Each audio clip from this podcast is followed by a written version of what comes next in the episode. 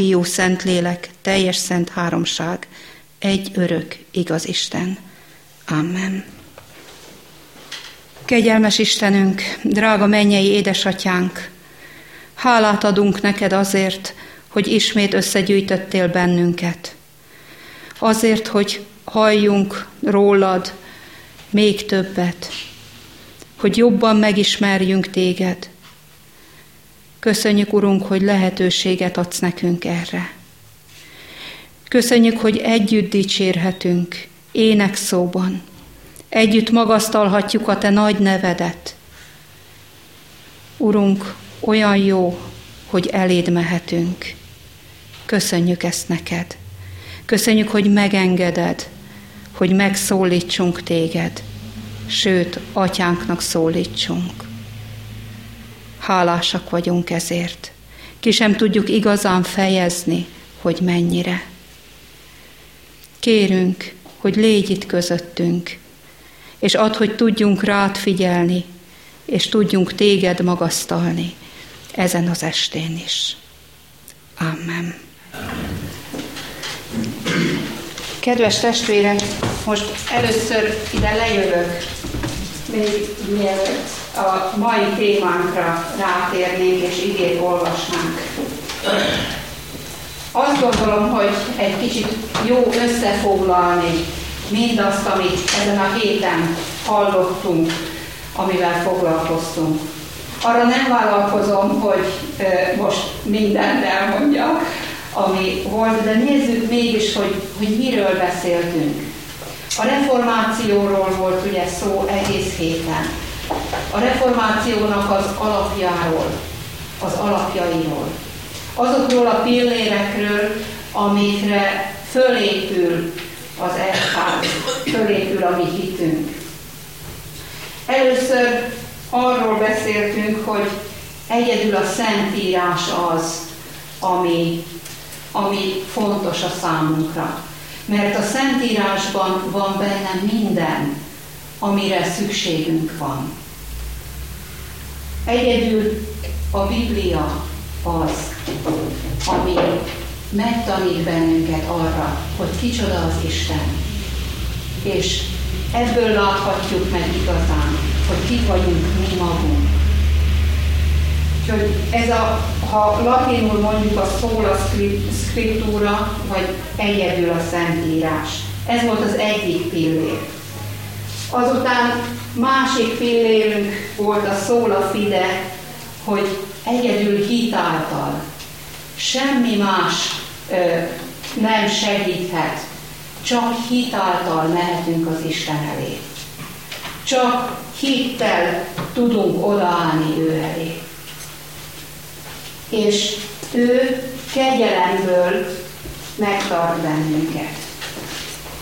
Ez az egyedül kegyelemből a szóla grácia, ez is egy oszlop.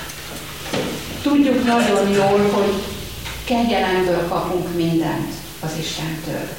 Semmit nem érdemelhetünk ki, semmit nem tudunk magunktól megszerezni. Minden kegyelemből van. Ez is egy nagyon fontos pillér. És van egy, amiről nem szólt külön este, de ugyanakkor mégis mindegyikben benne volt. És mindannyian ismerjük jól, hogy egyedül Isteni a dicsőség. Mindenért az Istennek jár a dicsőség. Ezt ismerjük latinul is, nagyon sokat mondjuk a Solideo Gloria.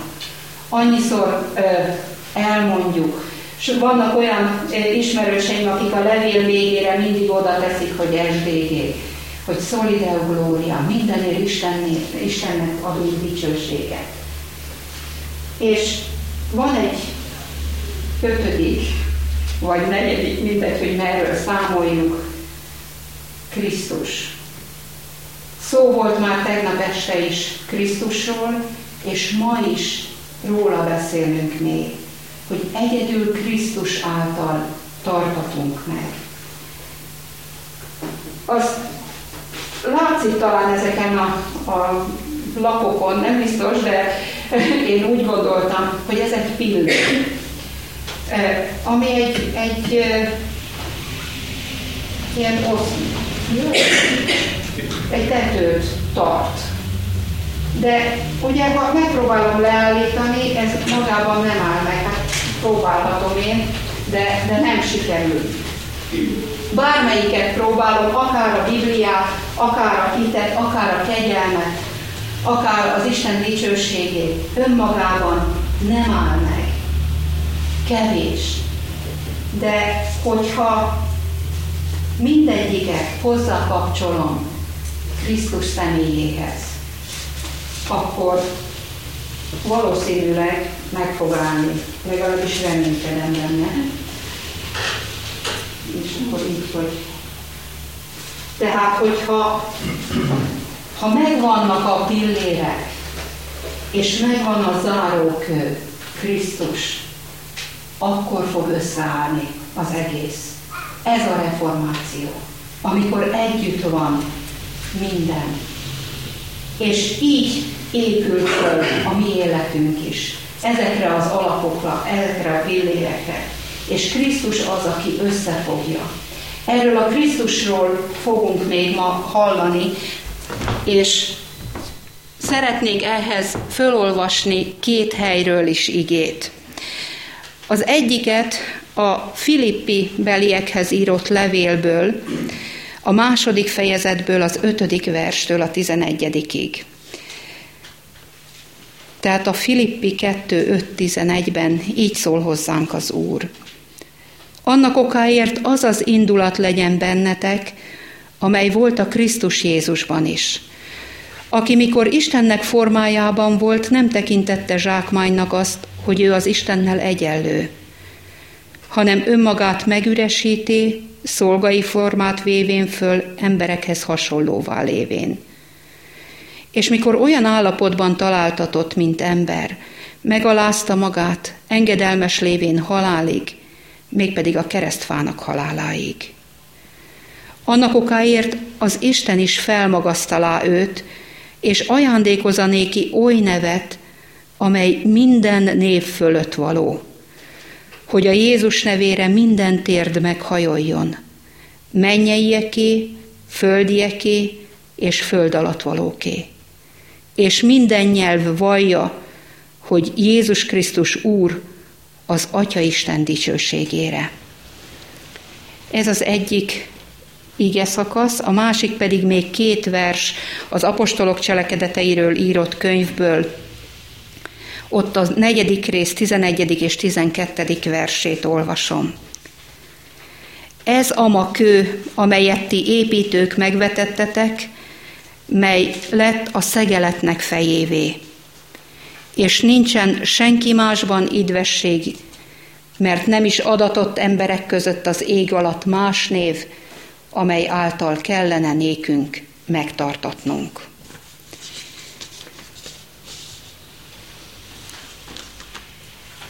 Ezt a két részt ö, kaptam, hogy ezek alapján beszéljek Jézusról. És beszéljek arról, hogy ki az, akiért az Isten elé állhatunk, aki miatt meghallgat minket az Isten. Amikor elolvastam ezeket a részeket, sok minden jutott eszembe, hogy hogyan is lehetne Jézusról beszélni. Mert az a helyzet, hogy Jézusról annyi mindent lehet mondani. Olyan sok mindent el kellene mondanunk. De nem lehet mindent. Akkor vajon melyik a legfontosabb? Mi az, amit, amit elmondjak? Mi az, ami, ami igazán szólni fog?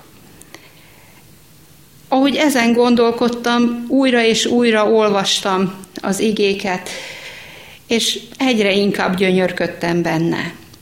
A Filippi levélben, amit olvasunk, a Krisztus himnusz, így is szoktuk emlegetni. Olyan szépen ír Krisztusról, abban minden benne van, amit tudnunk kell róla azt, hogy ő Isten fiaként magát megüresítette, hogy ő eljött erre a földre önként. Vállalta, hogy emberré lesz. Sőt, tovább ment. Vállalta, hogy helyettünk meghal a kereszten. A mi bűneink miatt ő vállalta a szenvedést is, vállalta a halált is. Milyen csodálatos Krisztusunk van. Milyen csodálatos, hogy, hogy ő ezt megtette értünk. Micsoda szeretet van ebben. Milyen jó olvasni ezt, hogy ő ennyire szeretett. Persze, hogy akkor Isten azt mondja, hogy olyan nevet adok neki, amire minden ember, minden lény meghajlik, térdet hajt. Mert amikor azt olvastuk, hogy a mennyeieké, a földieké és a föld alatt valóké, akkor az azt jelenti, hogy minden lény, az angyaloktól az ördögig, ördögig mindenki meghajol Krisztus nevére. Micsoda név ez! De igazából a Biblia korában nem, a név az nem csak egy, egy olyan valami, amivel meg tudom szólítani a másikat, vagy be tudom azonosítani, hanem ő maga, a személy. Tehát amikor valakinek a nevét ismerem, akkor őt magát ismerem. Amikor valakinek a nevéről van szó, akkor őról a személy szerint van szó.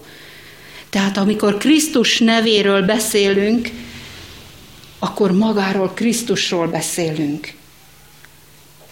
Krisztusról, aki Úr volt, és Úr ma is, de közben mégis alázatosan itt volt a földön. Micsoda Úr az, aki vállalja még a rabszolgaságot, vagy a rabszolgamunkát is. Gondoljunk rá, amikor a tanítványok lábát megmosta. Úr létére. És Úr létére vállalta hogy meghalljon helyettünk a kereszten. Annyira jó, hogy ilyen urunk van, aki nem csak úgy a magasból néz le ránk, hanem közel jön, egészen közel, és átölel a szeretetével, átölel a kegyelmével, és azt mondja, hogy gyere, szabadságot akarok adni neked, szabadulást hoztam neked. Megváltalak. Ilyen csodálatos a mi Jézusunk. A másik részben, amit felolvastam, ott valami furcsa dolgot olvastam, hogy kicsoda Jézus. Ugye az volt ott, hogy ez a, a ma kő, amelyet ti építők megvetettetek amely lett a szegeletnek fejévé. Krisztusra azt mondani, hogy kő, nem furcsa, nem furcsa egy, egy emberre, aki úr, aki Istennek a fia, azt mondani, hogy, hogy ő kő. Lehet, hogy elsőre úgy hangzik, de valójában nem furcsa. Mert ő többféle kő is lehet ráadásul. Mert lehet mindennek az alapja, ahogy ezt olvassuk is az igében, hogy Krisztus az alap. Őrá építhetünk. Őrá építhetjük az életünket. Tehát ő lehet alapkő. De amit itt olvasunk, ez a szegeletnek fejévé lett. Ez a szegeletkő, ez kétféle kő is lehet. Az egyik az a sarokkő. Nem vagyok építész, úgyhogy nem biztos, hogy, hogy minden pontosan úgy van, de azt olvastam, hogy ez a sarokkő az, amit, amit legelőször leraknak. Tehát amikor már az alap megvan a ház falához, szükség van egy sarokkőre, amihez aztán majd mérik a falnak a, a, az egyenességét, hogy merre kell menni a falnak. Ezt a sarokkövet kell jól beállítani, ahhoz, hogy egyenes falak legyenek. Krisztus ilyen sarokkő. Akihez mérhetjük az életünket. Nézhetjük, hogy mennyire egyenes az életünk. Vajon hozzáigazítjuk az életünket? Vagy csak ott a kő, és mi megyünk a magunk útján, rá sem nézve, nem igazodva. Hogyha a kőműves nem igazodik ehhez a kőhöz, akkor bizony nagyon görbefal lesz. Akkor mindenféle ö, ö, homorulatok, meg domborulatok lesznek rajta, és nem lesz tartós az a ház. De hogyha ehhez a kőhöz igazodik a mester, akkor minden rendben lesz. Ilyen mérték, ilyen sarokkő az életünkben Krisztus. Ilyen sarokkő akar lenni az életünkben Krisztus. Vajon az? Érdemes végig gondolni az életünket, a cselekedeteinket, a gondolatainkat, a szavainkat. Vajon Krisztushoz igazítjuk, amit mondunk, amit teszünk? Vajon ő rá figyelve mondunk ki mindent? Jó lenne, ha ez a sarokkő, igazán sarokkő lenne az életünkben. De ez a szó, ez a szegeletnek fejez, ez jelenthet szegletkőt is, zárókövet. Ez ö, megint más, mert ugye az alap az lent van, a sarokkő is lent van valahol a, a falnak az oldalán, a zárókő viszont legfelül. A, nem olyan régen a szabótelepi gyülekezettel voltunk kirándulni. És elmentünk Ócsára. Ott a, a templomban volt egy olyan része a templomnak, ahol, ahol a gótikus elemek mutatkoznak meg, ahol az oszlopok szépen mennek föl a pillérek, és utána egy ilyen nagyon szép boltévet adnak fönt a mennyezeten, aminek a közepében ott van egy nagy kő. Ez a nagy kő tartja tulajdonképpen a templomnak azt a részét. Ezt úgy kell elképzelnünk, ahogy itt, amit csináltam is itt a, a pillérekkel, hogy elkezdték fölépíteni a pilléreket. Először egyenesen, azután egy idő után szép ívet készítettek, ott valószínű még alá kellett falazni, vagy, vagy, vagy valamivel meg kellett tartani, de a végén, amikor már közelített egymáshoz a négy ív, akkor egy követ kellett betenni, ezt a zárókövet. És hogyha ezt a zárókövet beleteszik, akkor megtartja magát a négy pillér. Akkor szétrombolni sem lehet szinte. Akkor már nem is kellenek a falak. Azért is lehetett a, a nagy ablakokat betenni a gótikus templomokba, mert már nem a falak tartották a menyez, vagy a tetőt. Ez a zárókő, ez megtartotta az éveket. Mert hogyha az nyomódik lefelé, akkor a szétoszlik a teher, és az oszlopokra megy szét.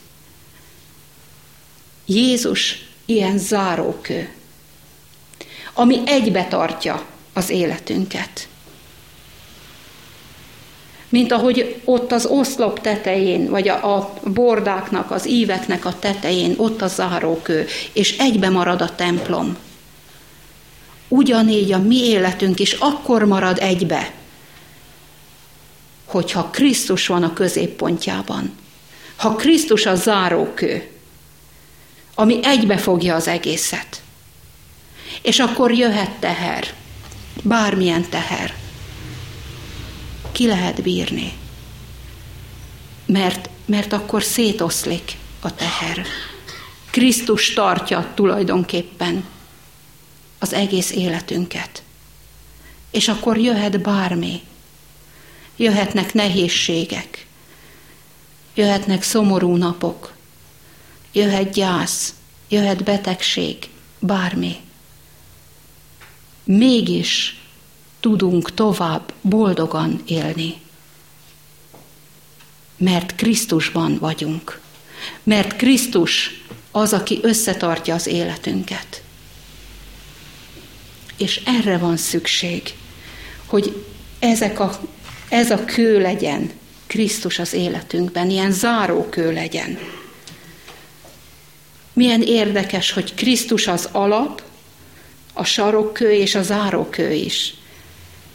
De hát ő maga is mondta, hogy ő az alfa és az omega, a kezdet és a vég. Minden. Krisztus minden. Krisztus az út, akin keresztül eljuthatunk az atyához. És csak is ő általa juthatunk el hozzá. Senki más nem tud oda vinni minket. Senki más nem tud segíteni, hogy az Atya Isten elé állhassunk. De Krisztus igen. Ő összetart bennünket, hogy megmaradjunk épségben ő benne, és segít, hogy az Atya elé menjünk, hogy odaálljunk elé. Mert bizony mi sokszor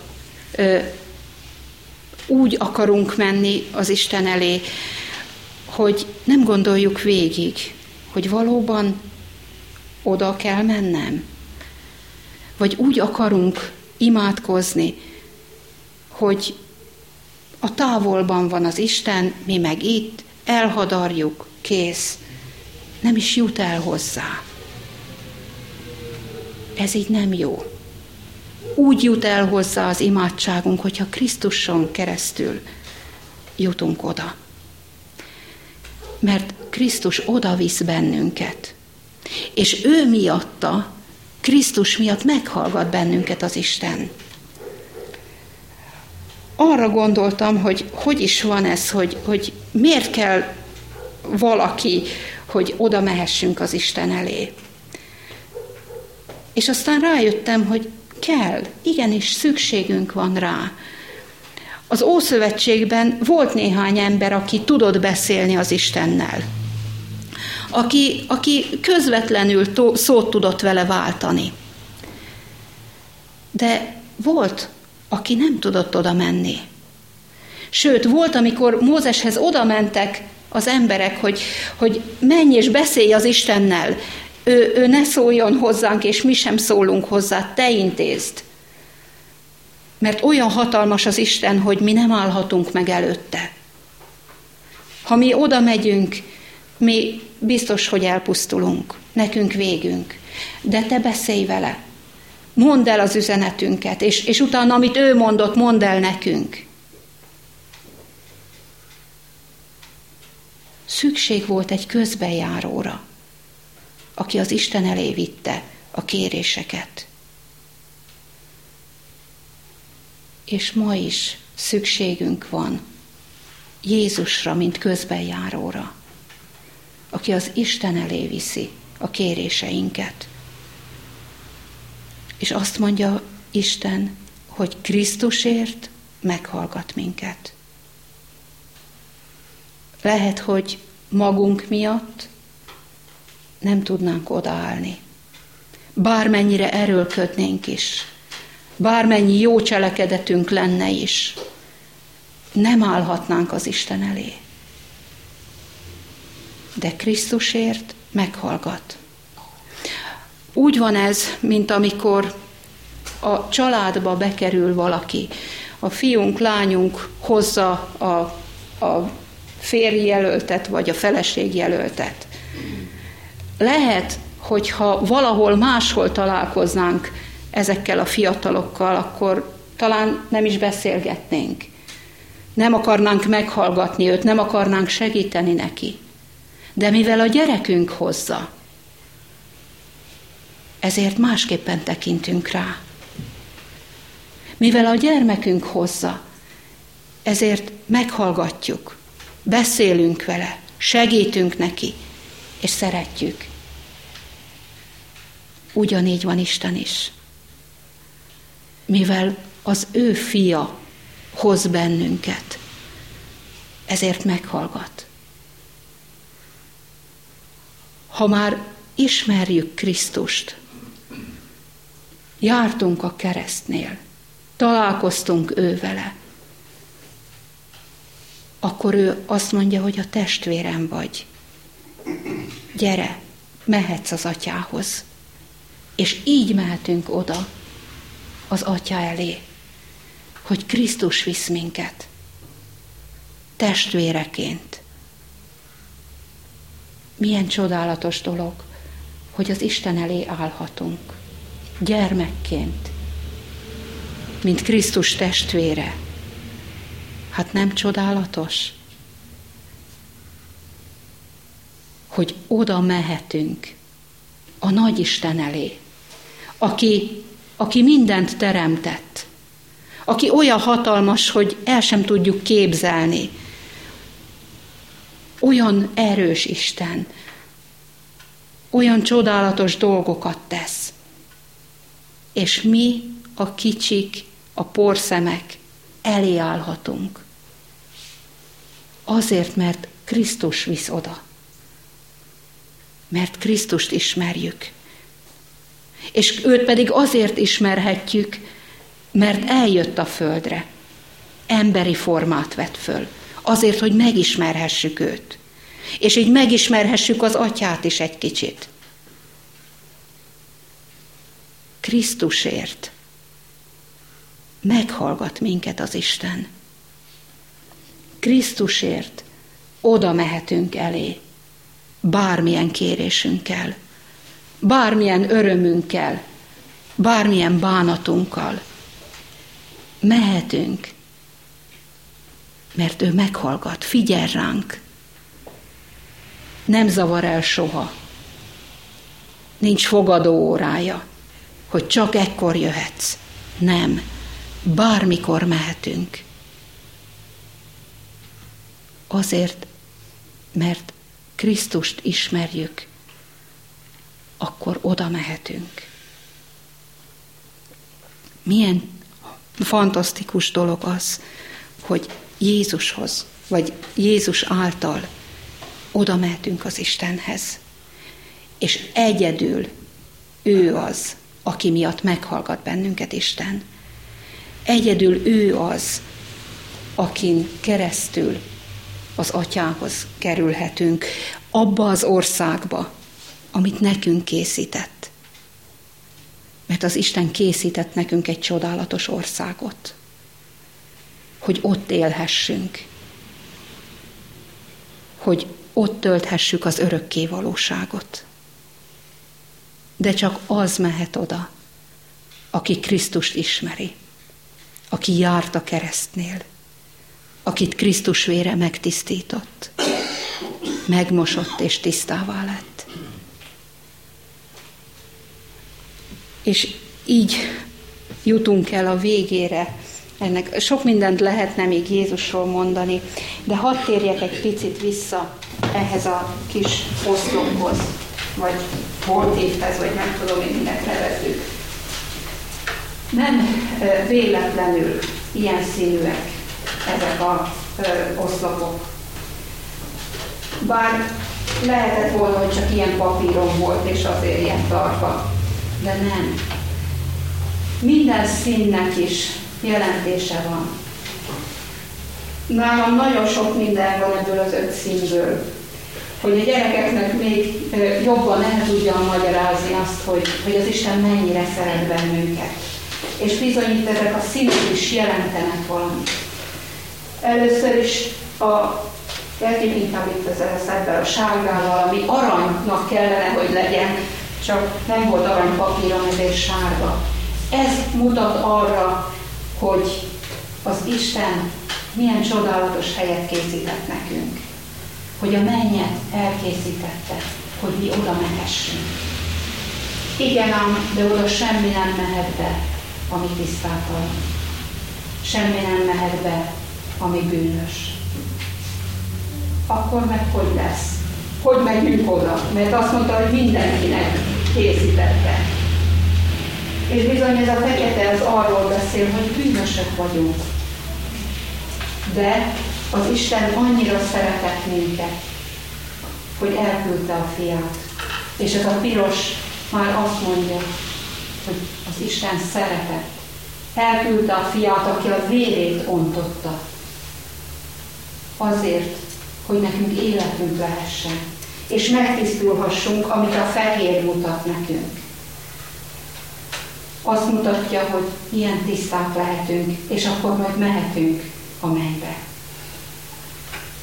De van még itt egy ötödik szín, a zöld. Ez azért van, mert ugye a többi az olyan jó lenne, hogy megismerjük Krisztust, elfogadjuk, hogy, hogy meghalt értünk, kiantotta a vérét, megtisztít, mehetünk a mennybe. Milyen jó lenne, ha ilyen könnyen menne. De az Isten azt mondja, hogy nem azonnal. Biztos lehetsz benne, hogy a mennybe még, hogyha Krisztus megtisztított, de nem azonnal. Még itt kell maradnod a Földön, és növekedned kell. És ez a zöld arra emlékeztet bennünket, hogy növekednünk kell a hitben. Azért is írtam ezt rá, a, hogy egyedül hitáltal. Növekednünk kell a hitben. Egészen addig, amíg majd az Isten szólít, és nem mehetünk az ő országába. Úgy tudunk növekedni, hogyha olvassuk a Szentírást, hogyha imádkozunk hozzá, Krisztus által oda megyünk az Isten elé. És akkor, hogyha a gyülekezetben ott vagyunk, hogyha egymással beszélgetünk róla, és vallást teszünk a mi hitünkről. Amit olvastunk is a Krisztus himnusz végén, nem csak minden térd meghajol, hanem minden nyelv vallja, hogy kicsoda Krisztus. Ez a mi feladatunk is, hogy valljuk meg Krisztus az én Uram. És ő az, aki megmentett, aki megszabadított. És ő akar a te urad lenni is. És azt akarja, hogy te is ott légy vele. Adja Isten, hogy mindannyian, akik itt vagyunk, egykor majd ott lehessünk az ő országában, és ott együtt dicsérhessük őt. Kegyelmes Istenünk, hálát adunk neked a fiadért, Jézus Krisztusért, akit elküldtél erre a földre, hogy bennünket megszabadíts a bűneinkből, a rabszolgasságból, megszabadíts minden rossztól. Köszönjük Istenünk, hogy Te ennyire szeretsz minket. És köszönjük, drága Jézusunk, hogy Te vállaltad a halált is értünk, hogy mi szabadok és tiszták lehessünk, és mehessünk majd a Te országodba. Kérünk, légy itt velünk továbbra is, őrizd meg bennünket, és segíts, hogy tudjunk rólad vallást tenni, hogy el tudjuk mondani másoknak is a hitünket, el tudjuk mondani a reménységünket, el tudjuk mondani, hogy te mennyire szereted a többi embert is, nem csak minket. Kérünk, hogy tarts meg minket a te szeretetedben, a kegyelmedben.